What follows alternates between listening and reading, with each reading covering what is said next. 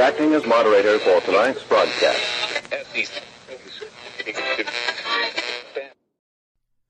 I'm your moderator, Chris Paul. Let's be reasonable. Out here on the range, talking about freedom isn't anti government unless that government is anti freedom. It's high noon for Monday, July 12th, 2021. Follow the podcast on the Telegram Messenger app at t.me slash I'm your moderator or join the discussion thread at t.me slash I'm reasonable. You can also find me on Gab and Gettr at I'm your moderator and the merch site is www.cancelcouture.com. Today is the 173rd day of Barack Obama's third term, as served by the half dead, demented, degenerate, ventriloquist dummy, fake proxy president Joe Biden, who is overwhelmingly compromised by the Chinese Communist Party, the patriarch of one of the most corrupt families in American history, and the father of one of the most despicable sons to ever walk the earth. That's Hunter Biden.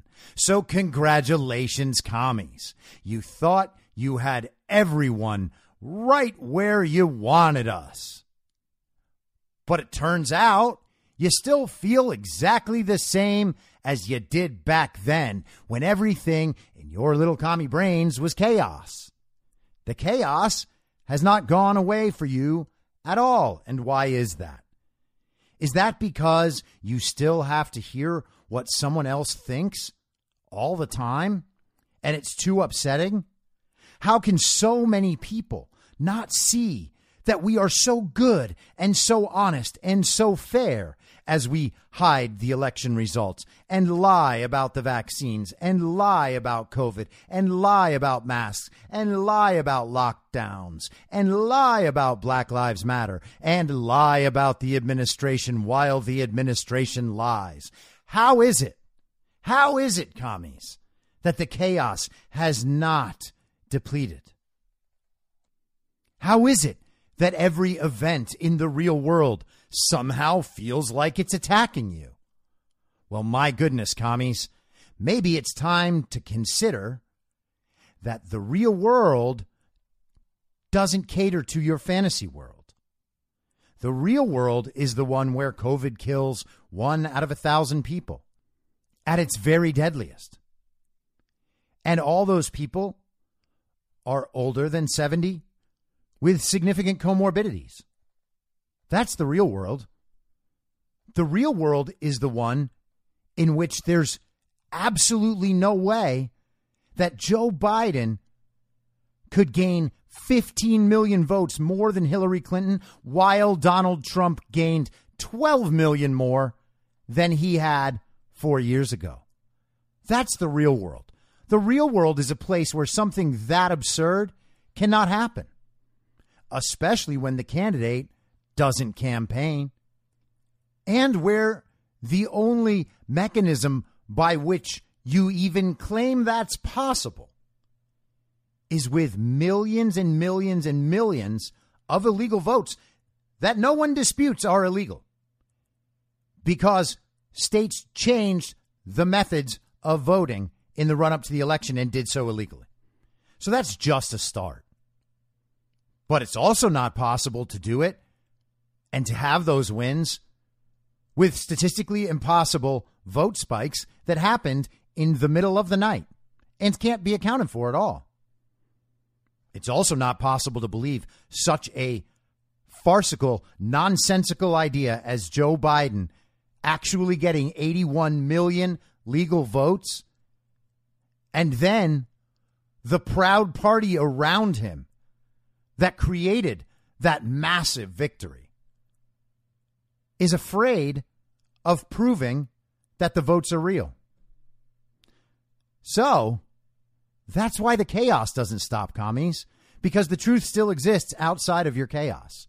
And the truth is going to prevail because the more people that hear the truth means the fewer commies there are to defend the lie. Sorry, that's just how it's going to go.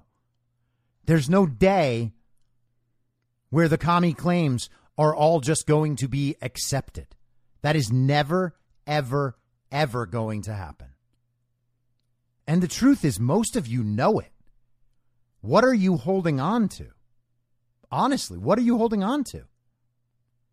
Thankfully, a bunch of your peers who made the same moral error by throwing your support behind the global communist movement are realizing how wrong that was and realizing that continuing to support this lie is a compounding of the grievous moral error you already made. And those people realizing that are becoming redeemable. So, hello, redeemable commies. I just want to extend a warm Monday high noon welcome to all of you. We see you, and we're more than happy to welcome you on back to America. All you have to do is leave all of the very stupid and evil communist ideas behind and migrate back. Come on back. Just make some amends. Say a few apologies. We'll all understand. You know, yeah, you were really, really terrible.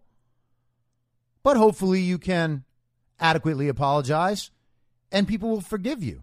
It's not a hard process. Just account for what you've done and what you've said and how you have viewed all of the people around you who did themselves and the country the service of getting informed.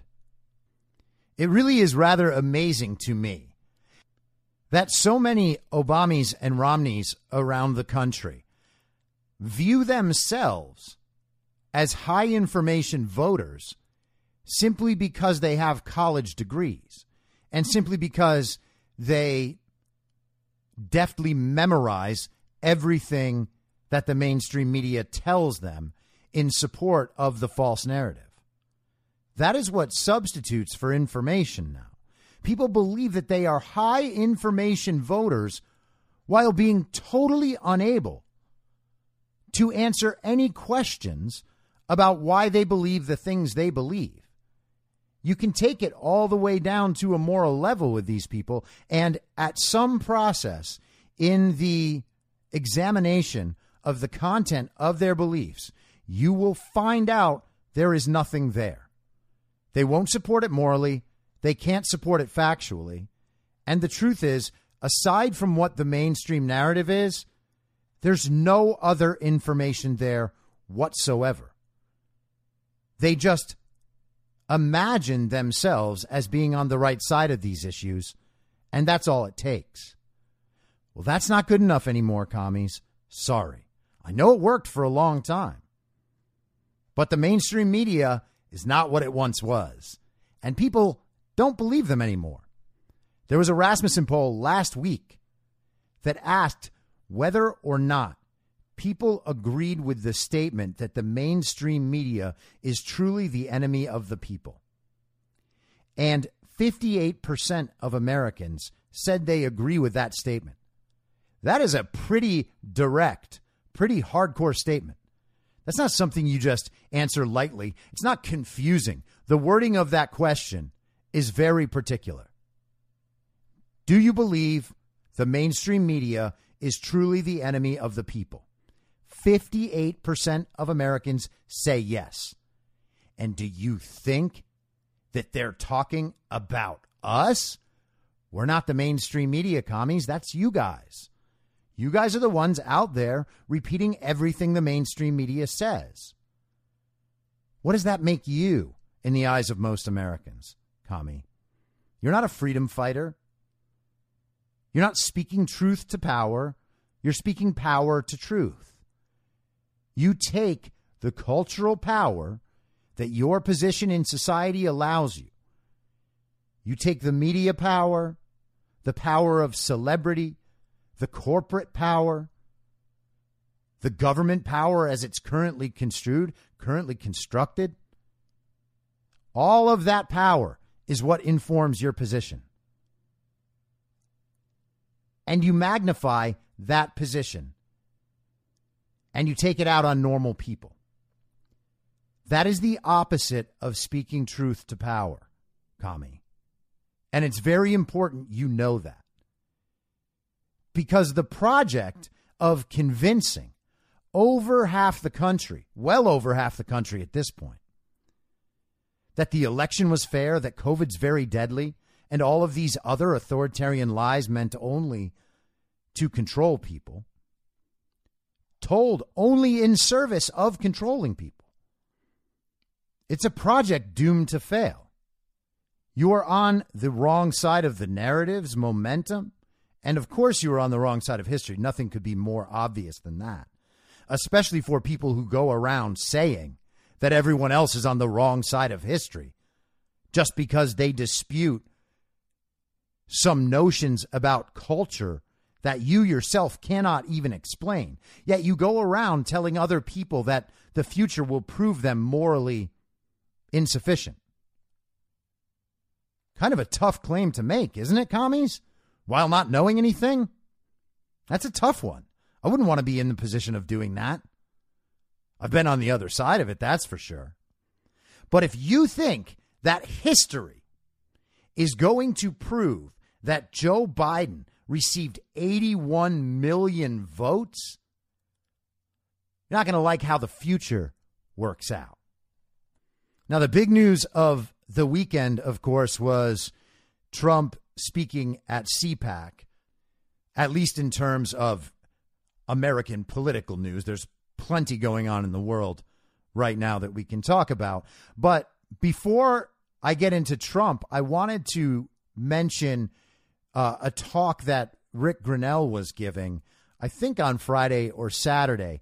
And he was talking specifically about how people need to come out and stand up for their positions and make it clear to their peers where they stand. And of course, I'm 100% on board with that. I've been talking about this for months and months and months. You know, Grinnell was talking about people worrying that they would get canceled. And he said, like, you can't even be canceled now. Just don't allow them to cancel you. You don't have to get scared just because a bunch of commies on the internet write angry posts at you. He was making the point that in some way we're kind of past that.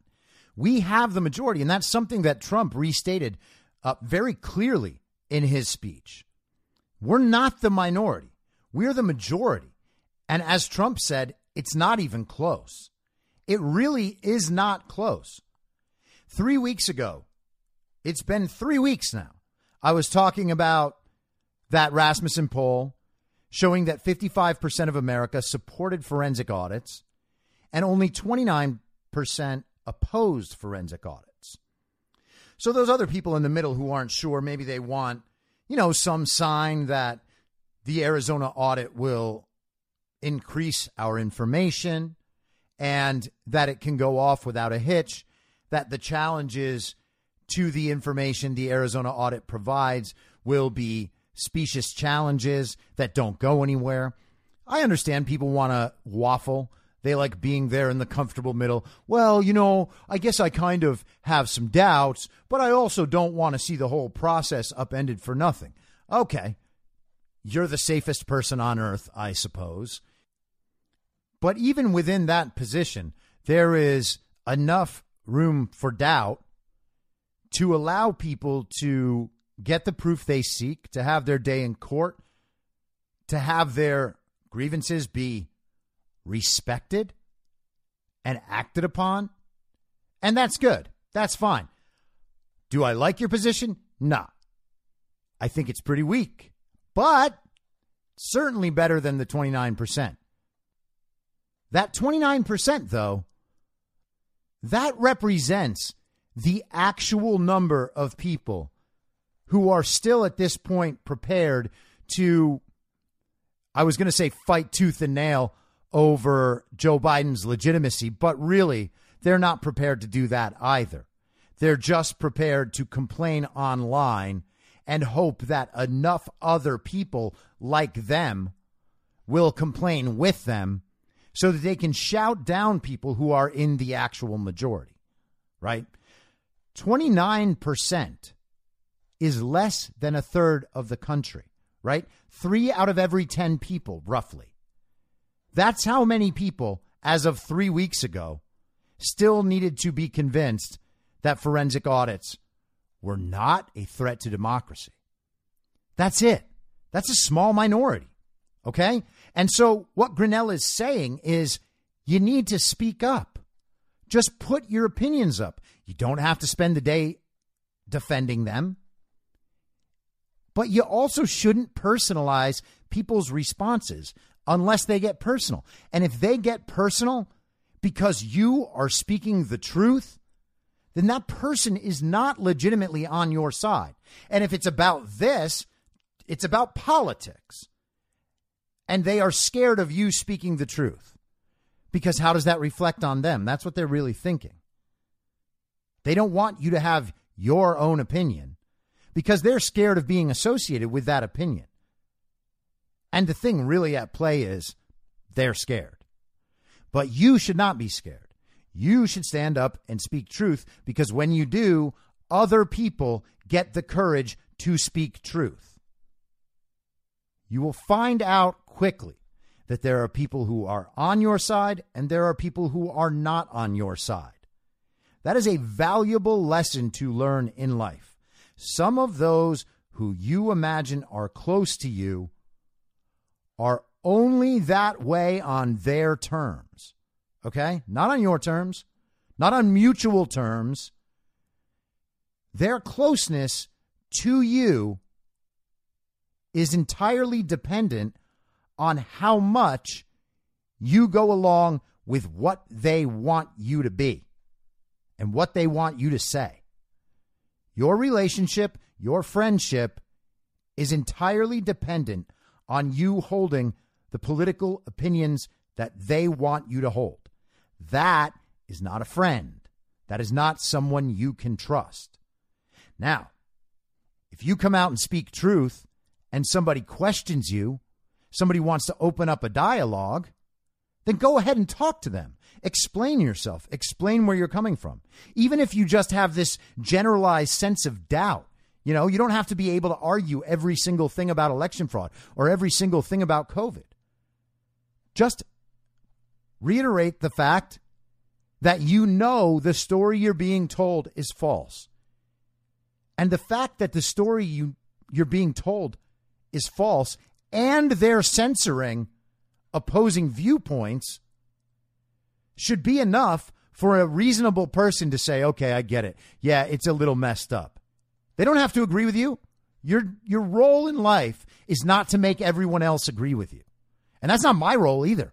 I've said on this podcast countless times, I actually don't want to convince people that I am right. Okay? I want to convince people that the story they're being told isn't right. Okay? I want to create just enough doubt in those people to get them thinking or to at least prepare them for the moment where they find out that everything they believe actually is wrong. And it is. All of us have found that out at some point. Unless you were just straight up red pilled from birth, you never believed any of this stuff your whole life. And by the way, there are people like that, and I'm proud of you guys. I'm not, I wasn't like that.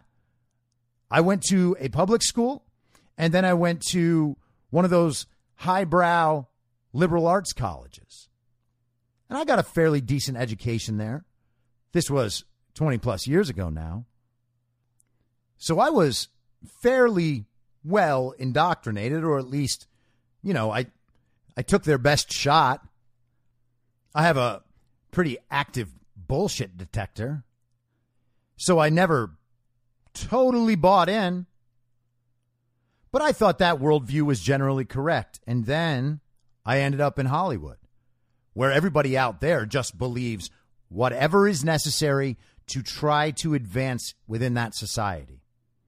And it doesn't matter if it's about politics or morality or relationships or work ethics or anything else. There is a culture there that is built around succeeding as an individual at any cost, whether personally or otherwise. And so once you are in a culture like that, almost everything is at play. You're incentivized to be permissive morally about the life around you. And you're incentivized to accept certain political ideas and motivations as good and moral. Hollywood is not a place where people upturning the apple cart is looked upon fondly. Everyone wants you to be what they want you to be. They want you to produce the quote unquote art that they want you to produce. And some of that's market effect, and that's fine, even though we have, through the market, incentivized really terrible politics. Although I think we'll find out that those incentives were not nearly what these companies thought they were, except when it comes to outside investment. But everyone there has a charity. Their charities are all very sweet sounding. They're all saving the world in their small way, usually by having high priced parties and dinners so that people will donate money to them. And of course, everyone has to speak right about all these things. You can't say, oh, hey, uh, I'm not sure that that person's cause really makes any sense. You can't say, oh, hey, it seems like Mark Ruffalo really doesn't know what he's talking about when it comes to the Keystone Pipeline. So why is he saying all those things? That's not something you can just go around saying in Hollywood. People will get upset. They'll wonder where, where your allegiances lie. And eventually you have to throw all that off. And it comes with a price. Trust me, I know. But it also comes with the benefit. It comes with the benefit of knowing whether or not the people around you are valuing you for you or as an accessory to them. And that's what I'm talking about when I say that these people are causing you to exist only on their terms. It's time for everybody to just speak truth. That's it. Nothing more is required of you. And that's what Grenell was saying. He's like, I'm not asking you to storm the beaches at Normandy. I'm just asking you to tell the truth on Facebook. Right? Like, for all the people who are kind of stunted in their action, People are so concerned about their social standing or their standing at their job. They've all allowed themselves to be silenced by the culture and by their environment. And that's part of what's causing the problem here. Trust me, there are people who will stand up for you if you speak truth. The first time you say something, you're going to get some heat. It's okay. They can't hurt you. They're just typing. And if they try to hurt you, you probably have legal recourse. If they try to fire you without cause, you probably have legal recourse. Think about those things. Yeah, it's going to create some upset in your life. At least you'd be starting now, right? And not a year ago or longer. Some of us have been doing this for a pretty long time now. And no, it's not fun to get all that hate. It isn't. But it's a lot more fun than the alternative.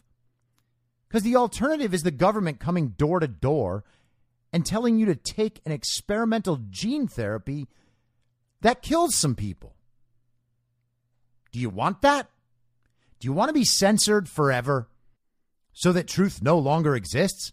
Because that's the direction we're heading in. And that's not fun.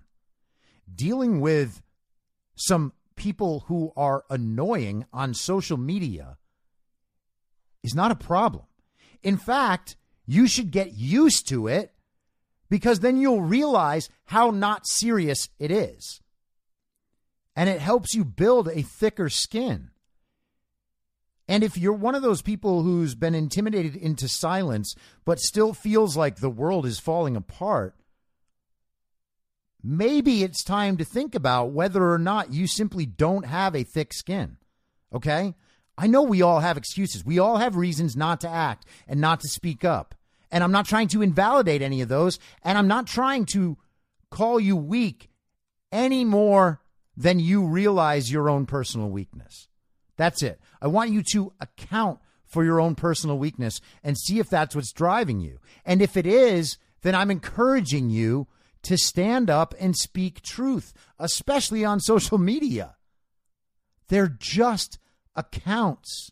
Think about how well do you really know that person? And maybe you know them really well. If that person is a close friend or a family member, if your relationship with that person is dependent on you silencing yourself and you being afraid to voice your political speech because of retribution from that person, then that person does not respect you and does not respect your relationship. The burden of carrying that relationship forward cannot be put entirely at your feet and dependent on your compliance and your silence and your agreement on principle, moral issues that you don't agree on. Or else that person is just exercising the same authoritarianism that we're seeing people revolt against in Cuba right now. I don't want to be Cuba. I don't want to live under communism. I don't want to live in a place where the government controls the media and then controls what people can actually say to one another and tries to keep them in their homes so they can't interact and they can't find truth among others and they can't find the strength in community to be able to speak the truth. That's exactly what's happening in the United States and it's what's been happening for a long time. And unless you want to be in that place, we all need to stand up for the truth. It's simple. And the other thing is, you know, I've talked about this before, but What's happening here is that they are bluffing. Okay? They are trying to get the result they want to achieve through threats and intimidation. You have to actually make them go through with it. Because most of the time, they're not going to. And I'm not talking about just simply people on social media. They will definitely be mean to you but you can take that. I'm talking about the real threats, about withholding in a relationship, or about firing people from their jobs, or making them get vaccinated to keep their jobs. Sorry if it comes down to you that has to be the one to stick your neck out, but they're forcing your complicity through your silence, or at least they're threatening to do so. And oftentimes, those threats are just threats, they're a bluff. The intimidation is supposed to achieve the goal. They can't actually achieve the goal if you don't comply. So let's talk about Trump. Trump had a big weekend. Yesterday in the morning, he was on with Maria Bartiromo. It was probably the best interview Trump has given or received since January 20th. And she gave him the space to say the things that he's been saying elsewhere, finally on Fox News, which is good. He talked about election fraud in no uncertain terms. He said the election was rigged, the election was stolen, and he talked about how. That's great. And then he did the same thing at CPAC. Tucker Carlson read that thread that everyone passed around last week that mentions election fraud and why people think that election fraud is real. And that, I think, is the first time that a Fox News host has taken that case seriously. At least it is in the last few months. So that indicates to me that there might be some level of editorial discretion that has been exercised at Fox maybe they are realizing that it is impossible now to keep this narrative just underground. It's not underground. That narrative is mainstream now. People believe people know that the 2020 election was decided by fraud, that the fraud is obvious, and that the evidence is overwhelming. People aren't reaching that point by just deciding to go along with the conspiracy. They're reaching that point because of evidence and because of people speaking up and sharing the evidence and encouraging people to look at that evidence themselves. So we'll see how things progress in the next couple days or maybe next couple of weeks. But it's becoming impossible for the mainstream to avoid this. And even the CNN and MSNBCs of the world have realized the same thing. Now, they'll talk about the narrative and talk about how stupid it is. But again, their opinions are meaningless to us. The point is, they're putting our narrative out there every time they do this. They are communicating through their eyes, through their language, through their tone of voice that they are scared. They are panicking. You can watch these representatives like Katie Hobbs and Josh Shapiro go on TV and lie and try to cover themselves, and it's not working. Trump even said in the speech, and he's totally right, that every day more people are realizing that we're right. Okay? And that's a big statement because it's not just people are opening up to the idea or people have some doubts, although that's increasing too. People are actually realizing that we've been right the entire time. Okay? The COVID narrative has largely fallen apart, which is why they're now resorting to really horrible ideas. They're actually talking now about sending vaccines to Haiti. The president of Haiti was assassinated last week, and Haiti was a place that was not adopting the vaccine. And why would they? So the president is assassinated. Multiple people step up and say that they are now in charge of Haiti. And one of them starts asking for American military support. Jen Psaki is was out talking today about how they're going to send FBI and DHS officials down there. And oh, they're going to send down the first shipment of vaccines in the next few days or maybe a week. Because that's what they need. They need Haiti to get vaccinated. And that president, he just wasn't doing it. And so it's really, you know, too bad that he was assassinated. But at least now the people of Haiti get vaccines. That seems to actually be this fake White House's position on the assassination of Haiti's president. And now we have an uprising in Cuba, and there are reports that Raul Castro has fled to Venezuela. I would like to see more on that and know exactly what's going on there. A lot of this stuff is still hazy right now. And I don't want to jump to any conclusions, but I do want to properly address what the possibilities might be. The fake president and the State Department seem like they are interested in reshaping this uprising in Cuba as somehow having to do with needing COVID supplies. They're upset about how the pandemic has gone. So, of course, what should we do? Send in military. Because nothing ever goes wrong when the U.S. military goes to a poor country to fix everything. But back to the Trump speech. So last week, I think on Monday, after the rally in Sarasota, we talked about how Trump had mentioned that at his next rally, he would divulge who had directed the U.S. attorney in Philadelphia to not investigate claims of election fraud.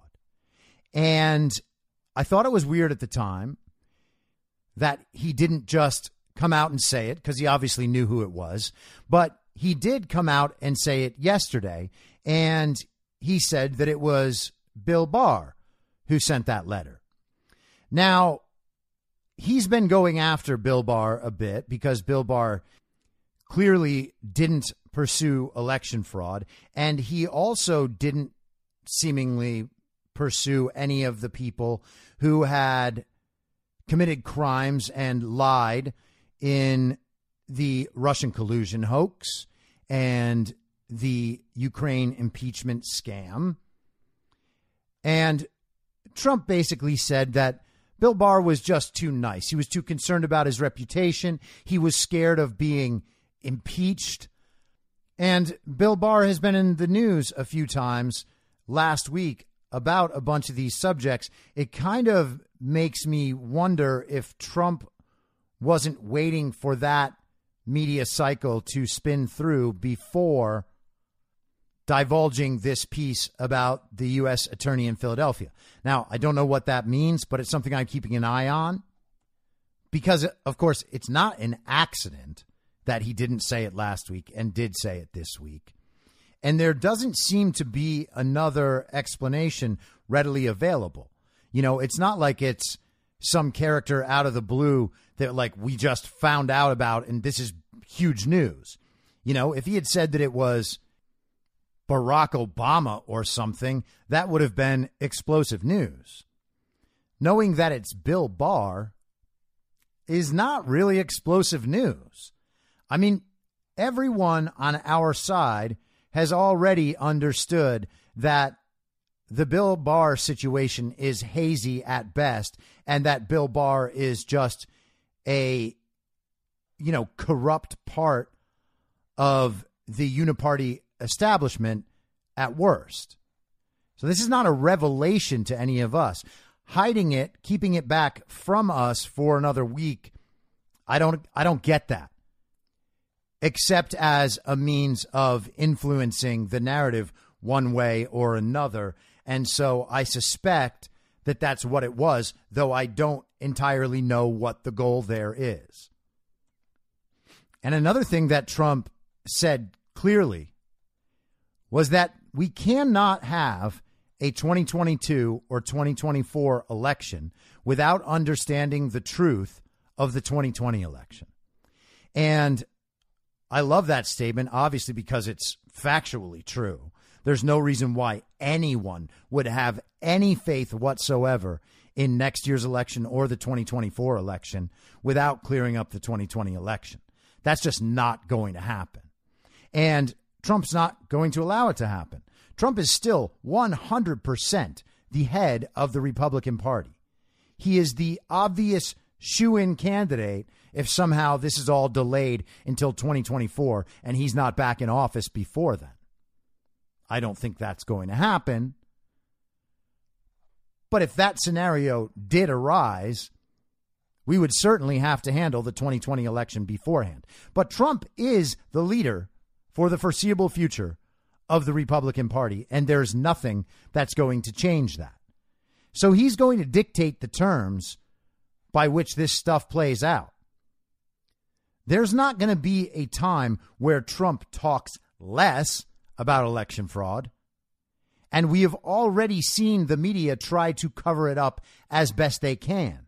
And it's coming out more and more and more. And now it's going to become part of the Fox News mainstream narrative, and they're not going to be able to avoid it. He did an interview in the evening after his speech with a guy called Lawrence Jones at Fox News, and Trump brought up multiple times that the election was stolen, and this hack at Fox News kept trying to steer him off that point onto more comfortable Fox News ground. In fact, Fox News even played a chyron over Trump's speech that was basically just uh, a legal notification that Dominion and the other voting companies deny that there was anything wrong with the 2020 election. Maybe that's their way of Dominion not being angry at them. But the genie's not going back in the bottle. I don't know why they ever, ever thought that they could keep this from going mainstream. Maybe they just thought we'd all give up. I mean, I'm assuming that everyone in the GOP and uniparty establishment, and of course, all the commies, all just thought this would go away. They can just steamroll us and we'll all shut up. They can censor us out of existence and that the bad thing would just go away. But it's not going away, commies. It's not going away at all. In fact, it's only going to get much, much, much worse. And you can see this playing out in Pennsylvania right now. Last week, they tried to threaten Pennsylvania Senator Doug Mastriano uh, indirectly by sending a directive to the counties across the state, letting them know that if they were to give information over to independent auditors that would be conducting a forensic audit in Pennsylvania, then they're going to deal with the consequences of that. If they were going to allow the auditors to see any of the machines, then the state would decertify all of the machines and then make the counties buy them again. Which, in any normal world, would seem like the executive branch intentionally trying to obstruct the legislative branch's true function. And hopefully, our system of checks and balances is going to be fortified enough to not allow that to happen. But again, this is, is another one of those bluffs that they will just try. I mean, the funny thing is, nothing could be better than all of those machines being decertified. Well, you know, you decertified them, and we have to run the election, and we can't afford the machines. So I guess we're just going to have to do paper ballots. Well, that sounds perfect. Decertify all the machines, commies. We're all up for that. And so Mastriano responded today in a tweet, and then there is a statement attached to it. He says, despite attempts of obstruction by the Wolf administration and the Attorney General, the Intergovernmental Operations Committee will press forward in the pursuit of a forensic investigation. And his statement reads On Friday, the acting Secretary of State issued a veiled threat disguised as a directive to all 67 counties in Pennsylvania. This threat implied that any county who participates in a forensic investigation and allows access of electronic voting machines voting systems to third party entities not directly involved in the conduct of elections will have their machines automatically decertified and retired before the next election. Even worse, the directive stated that counties would be forced to pay for new voting system equipment and prevented from seeking reimbursement from the State Department. The General Assembly is, in fact, directly involved in the manner and conduct of elections across the Commonwealth, as it is responsible for reforming and amending all election laws. Nowhere in the statute is the Secretary of State mandated to make a predictive finding, automatically retire voting systems after third party access, and force counties to pay for that decision. The authority of such a directive from the acting secretary is also in question as she has yet to go before the Senate to be officially confirmed. The inclination of the acting secretary to act outside of the scope of her constitutional powers is deeply concerning and will certainly be considered during her confirmation process. You gotta love that. The scare tactics last week did not just emanate from the acting secretary. Attorney General Shapiro has made numerous TV appearances and social media statements to threaten costly legal action and make baseless claims about how much an investigation would cost to taxpayers. Perhaps the AG's time could be better spent on important law enforcement issues rather than nightly CNN, MSNBC appearances, childish name calling, and tweets of incessant, broad, yet empty platitudes. Here are some issues that could use the attention of the Attorney General investigating sworn affidavits from the 2020 November election, protecting the personal data of Pennsylvania citizens by investigating the Wolf administration's contact tracing data breach, which exposed the personal health data of over 72,000 Pennsylvanians. Coming up with actual solutions to stem the rising tide of violent crime in PA cities and standing up to progressive district attorneys. Investigating the deaths of 16,000 of our beloved elderly resulting from the Wolf administration's directive to send COVID positive patients back into long term care facilities. Yeah, all those would be really great. It's a shame that attorneys general are no longer concerned with the actual issues of the people of the state they represent. And instead, they're just concerned with obstructing elections investigations after they held illegal elections and refused to enforce the law. In my letter to request information from several counties on July 7th, I clearly stated that the Intergovernmental Operations Committee would be open to any requests from county officials to maintain the security of responsive materials and the privacy of all voting information. What we are seeing is a convergence of scare tactics from the Wolf administration and the Attorney General to intimidate county officials and obstruct a forensic investigation. Governor Wolf and AG Shapiro are standing in the way of the constitutional authority of the General Assembly. For people who once lectured the state about transparency and accountability, we all ask, what do they have to hide? The Intergovernmental Operations Committee will press forward in the pursuit of a forensic investigation. And that's great. He is literally calling these government officials on their bluff. And by the way, their bluff is a much more serious bluff than people being mad at you on Facebook. So if Mastriano can stand up and tell the governor and the attorney general and the secretary of state, good luck, commie, then you should be able to do the same thing on Facebook. Now, a Monday episode would not be complete without hearing from Nazi doctor Anthony Fauci and the crazy stuff he says on the Sunday shows. So here is the Nazi doctor with Jake Tapper. The um, conservative political conference, CPAC, uh, is going on this weekend. I want to play for you a clip of one of the speakers from that event yesterday. They were hoping, the government was hoping, that they could sort of sucker 90% of the population into getting vaccinated, and it and and it and it isn't happening, right? There, there's a y- younger people. I'm going to cut him off right there because he just goes on to just say things that are not true about the vaccine. But what I wanted to get your reaction to is the crowd cheering when this gentleman talks about how the government was not able to achieve a 90% vaccine goal. The crowd cheers. Um, as a public health official, what's your reaction when you hear that? It's, it's, it's horrifying. I mean, they're cheering about someone saying that it's a good thing for people not to try and save their lives. I mean, if you just unpack that for a second, Jake, it, it, it's almost frightening to say, hey, guess what? We don't want you to do something to save your life. Yay! Everybody starts screaming and, and clapping. I just don't get that. I mean, I, and I don't think that anybody who's thinking clearly can get that. What is that all about? I, I don't understand that, Jake. Fauci basically goes into like a Jerry Seinfeld comedy bit at the end there. What's the deal with people not wanting to save their own lives.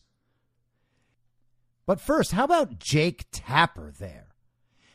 That's Alex Berenson, who was on the stage speaking at CPAC about the vaccines. And Alex Berenson has researched COVID and the vaccines probably more thoroughly than anyone in the journalistic community. You know, I'm sure that there are people in the medical field who are doing a different sort of research and doing more research. But in terms of communicating to the public what all of this means, Alex Berenson is pretty much up there by himself. Okay? He's doing the best work. And Jake Tapper, of course, wants to take the moral high ground by making sure that he doesn't have a platform to spread any more of his lies. We're just going to say that one brief lie so that we can make all these Republicans look very dangerous and very stupid to a bunch of child brained commies still watching CNN. Jake Tapper, what a responsible journalist. Nazi doctor Anthony Fauci says it's horrifying that people would be cheering that. And he says that what people are cheering is the discouragement of other people attempting to save their own lives. That's what he's saying now. These people are not only not interested in saving their own lives and the lives of others, they are actively discouraging other people from saving their own lives. That's how this is now being interpreted. And what's horrifying is that a person who is, to whatever remaining level, viewed as a respected health authority is now claiming a direct relationship between the vaccine and your life being saved from a virus that only kills one out of a thousand people who get it. And the actual infection fatality number is probably much less than that. Much less than one out of a thousand people who get the disease. Anthony Fauci does not bother looking at history or the history of medical experiments on populations by the government. Because if he was looking at that and he was thinking about that, then he wouldn't be out on TV as a slimy pharma salesman. He would be talking about how good the vaccine is and what the actual reasons for people getting it would be. Because it's certainly not that your life is going to be saved. That's just out of the question. Unless you fit a certain profile of an older person who has some other significant health problems, you talk to your doctor, you think, hey, you know, maybe my odds are a little better if I have this. And you're ignoring the existence of ivermectin and hydroxychloroquine and any other therapeutic. Whose life is the vaccine going to save? That's the real question. Okay? We can ask who is COVID going to kill?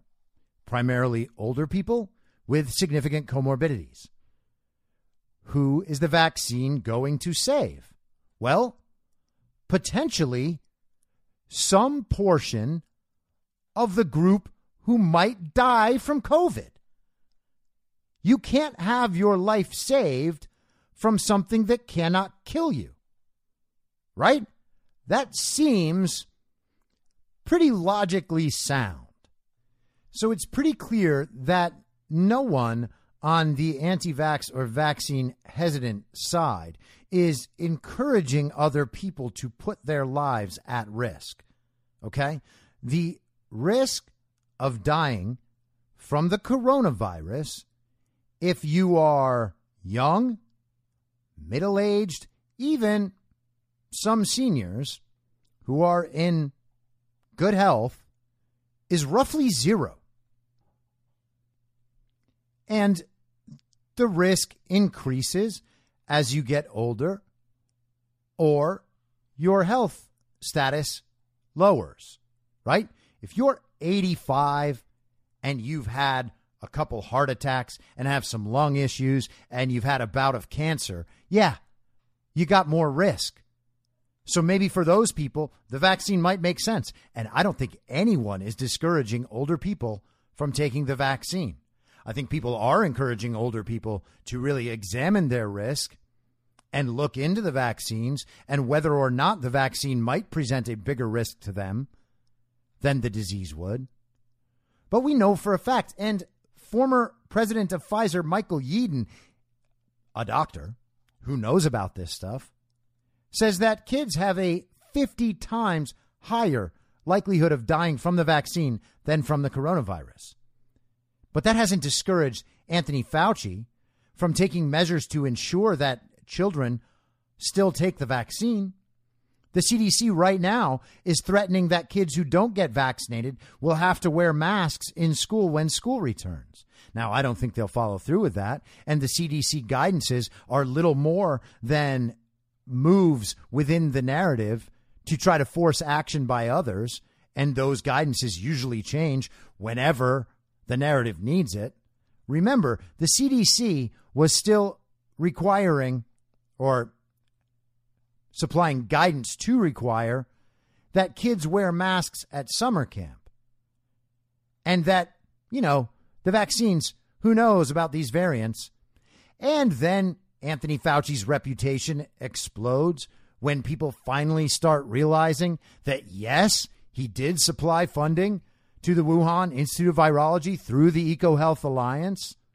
that led to the creation of the coronavirus through gain of function research done in coordination with the Chinese Communist Party and the People's Liberation Army, and that it escaped or was released from that lab. If you recall, the CDC guidance changed so fast that the CDC director didn't even know it. Amazing, isn't it? So I'm not worried about that guidance, but I am worried about the Nazi doctor getting out there and telling everyone that they have to take this experimental vaccine. And that any talk about how this vaccine should not be adopted widely is tantamount to telling other people that they shouldn't save their own lives. And that is horrifying. What's not horrifying, apparently, is being lied to for 18 months by our public health community and by our very competent government. That's not horrifying at all. People coming to your door to try to inject you with an experimental vaccine that you want no part of. That's not horrifying. No. People cheering that the pharmaceutical company disinformation campaign isn't working. That's the horrifying part. And while we're on the topic of dystopian horrors, Politico is reporting on a new idea out of Joe Biden's fake White House. Biden allied groups, including the Democratic National Committee, are also planning to engage fact checkers more aggressively and work with SMS carriers to dispel misinformation about vaccines that is sent over social media and text messages. The goal is to ensure that people who may have difficulty getting a vaccination because of issues like transportation see those barriers lessened or removed entirely. Oh, what? Okay, let's pull that paragraph apart for a second because Politico are one of the main elite communist mouthpieces. They pretend that their stuff is right down the middle, that they are all experts in their writing, and that they are handling all of these issues in good faith. So, what they just described was that the Democrats are now supporting a program that will monitor in some way, and I'm not talking about a human monitor, it's obviously and almost definitely an algorithm, but it will examine your text messages that you send. It will examine them for vaccine misinformation and then either censor them or apply a warning. And they are probably going to run this the same way that the social media companies ran it. You're going to see little notices on your text messages that say, hey, that thing that your friend just sent you, that's wrong. Here's an authoritative source. Or, hey, that might not have all the facts. Get some facts here at our source. It's authoritative. And after they tell you, they redirect what the actual purpose is. The goal is to ensure that people who may have difficulty getting a vaccination because of issues like transportation see those barriers lessened or removed entirely.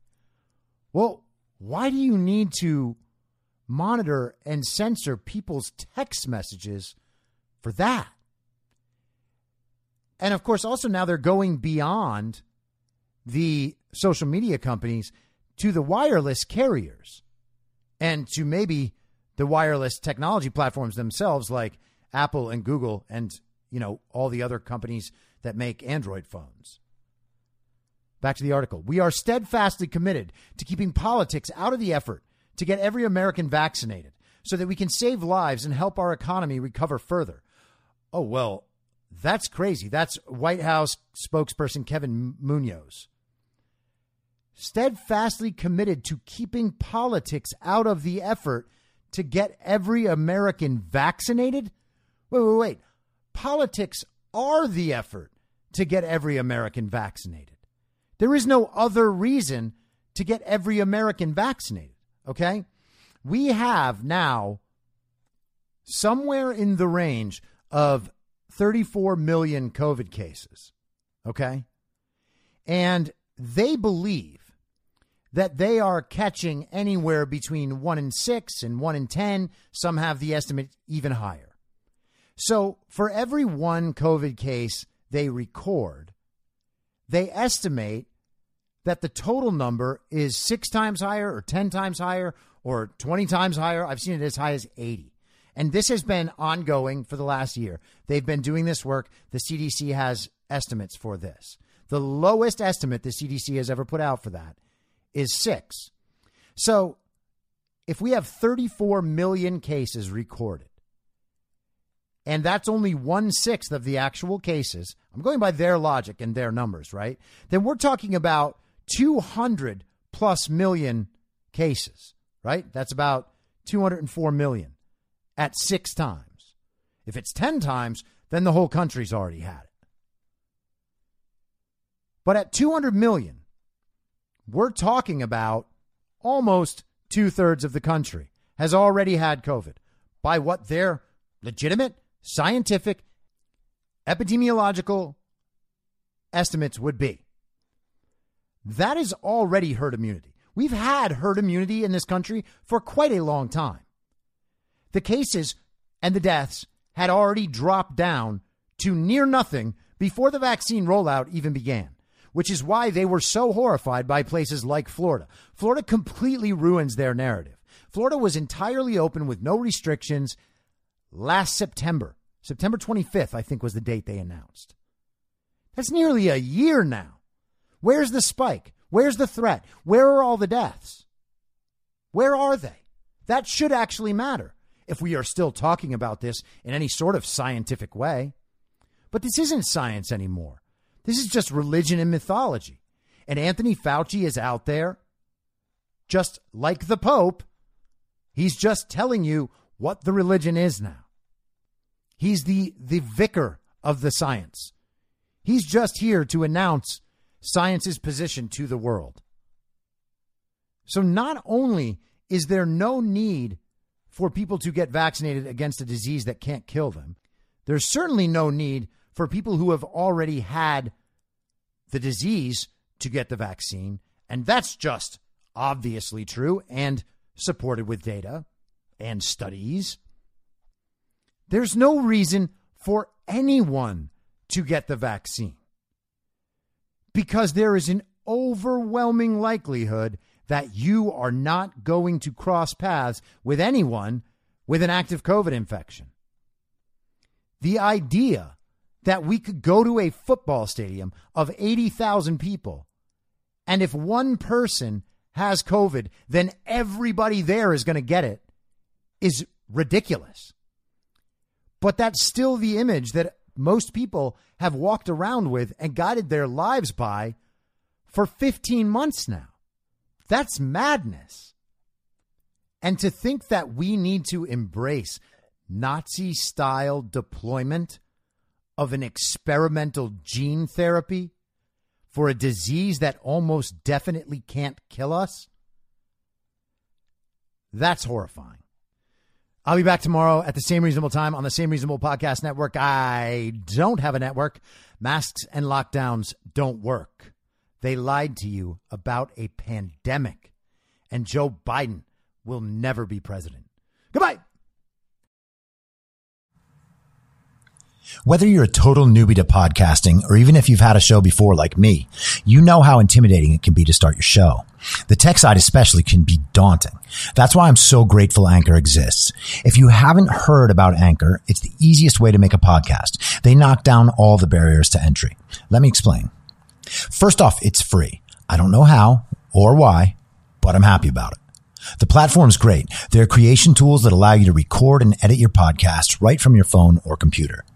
Anchor will distribute your podcast for you so it can be heard on Spotify, Apple Podcast, and many more. I can't even begin to describe how much easier it was to get my show on all the major platforms this time than it was a few years ago. You can make money from your podcast with no minimum listenership. That's right. You build your show, you make money. It's everything you need to make a podcast in one place, and the company is committed to the success of its content creators. Go download the free Anchor app or go to anchor.fm to get started. Thanks for listening. Please Follow the podcast on Instagram and Parler at I'm Your Moderator. Soon I'll be up on Rumble with a video aspect. In the meantime, if you'd like to support the show, I have a Substack, I'm your moderator.substack.com, where you can donate, or you can donate at anchor.fm by searching Be Reasonable with your moderator, Chris Paul. I hope to see you soon. Back out on the range.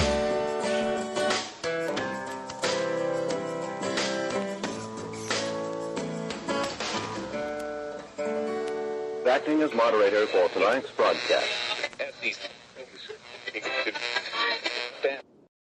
In my mind, that's the end game. Thanks for listening. If you'd like to follow what I'm reading and thinking throughout the day, you can do that by downloading the Telegram Messenger app and going to t.me slash I'm your moderator. On social media, you can follow me on Truth Social, Gettr, and Gab at I'm your moderator. I also have channels on Rumble and BitChute. If you'd like to follow the writing, you can find me at imyourmoderator.substack.com. The merch site is cancelcouture.com or go direct shop.spreadshirt.com slash cancel dash couture. If you'd like to support the podcast financially, the best place to do that is Ko-Fi. Go to ko-fi.com slash I'm your moderator. And all of these details will appear in the show notes with each episode. I'll see you soon down on the range.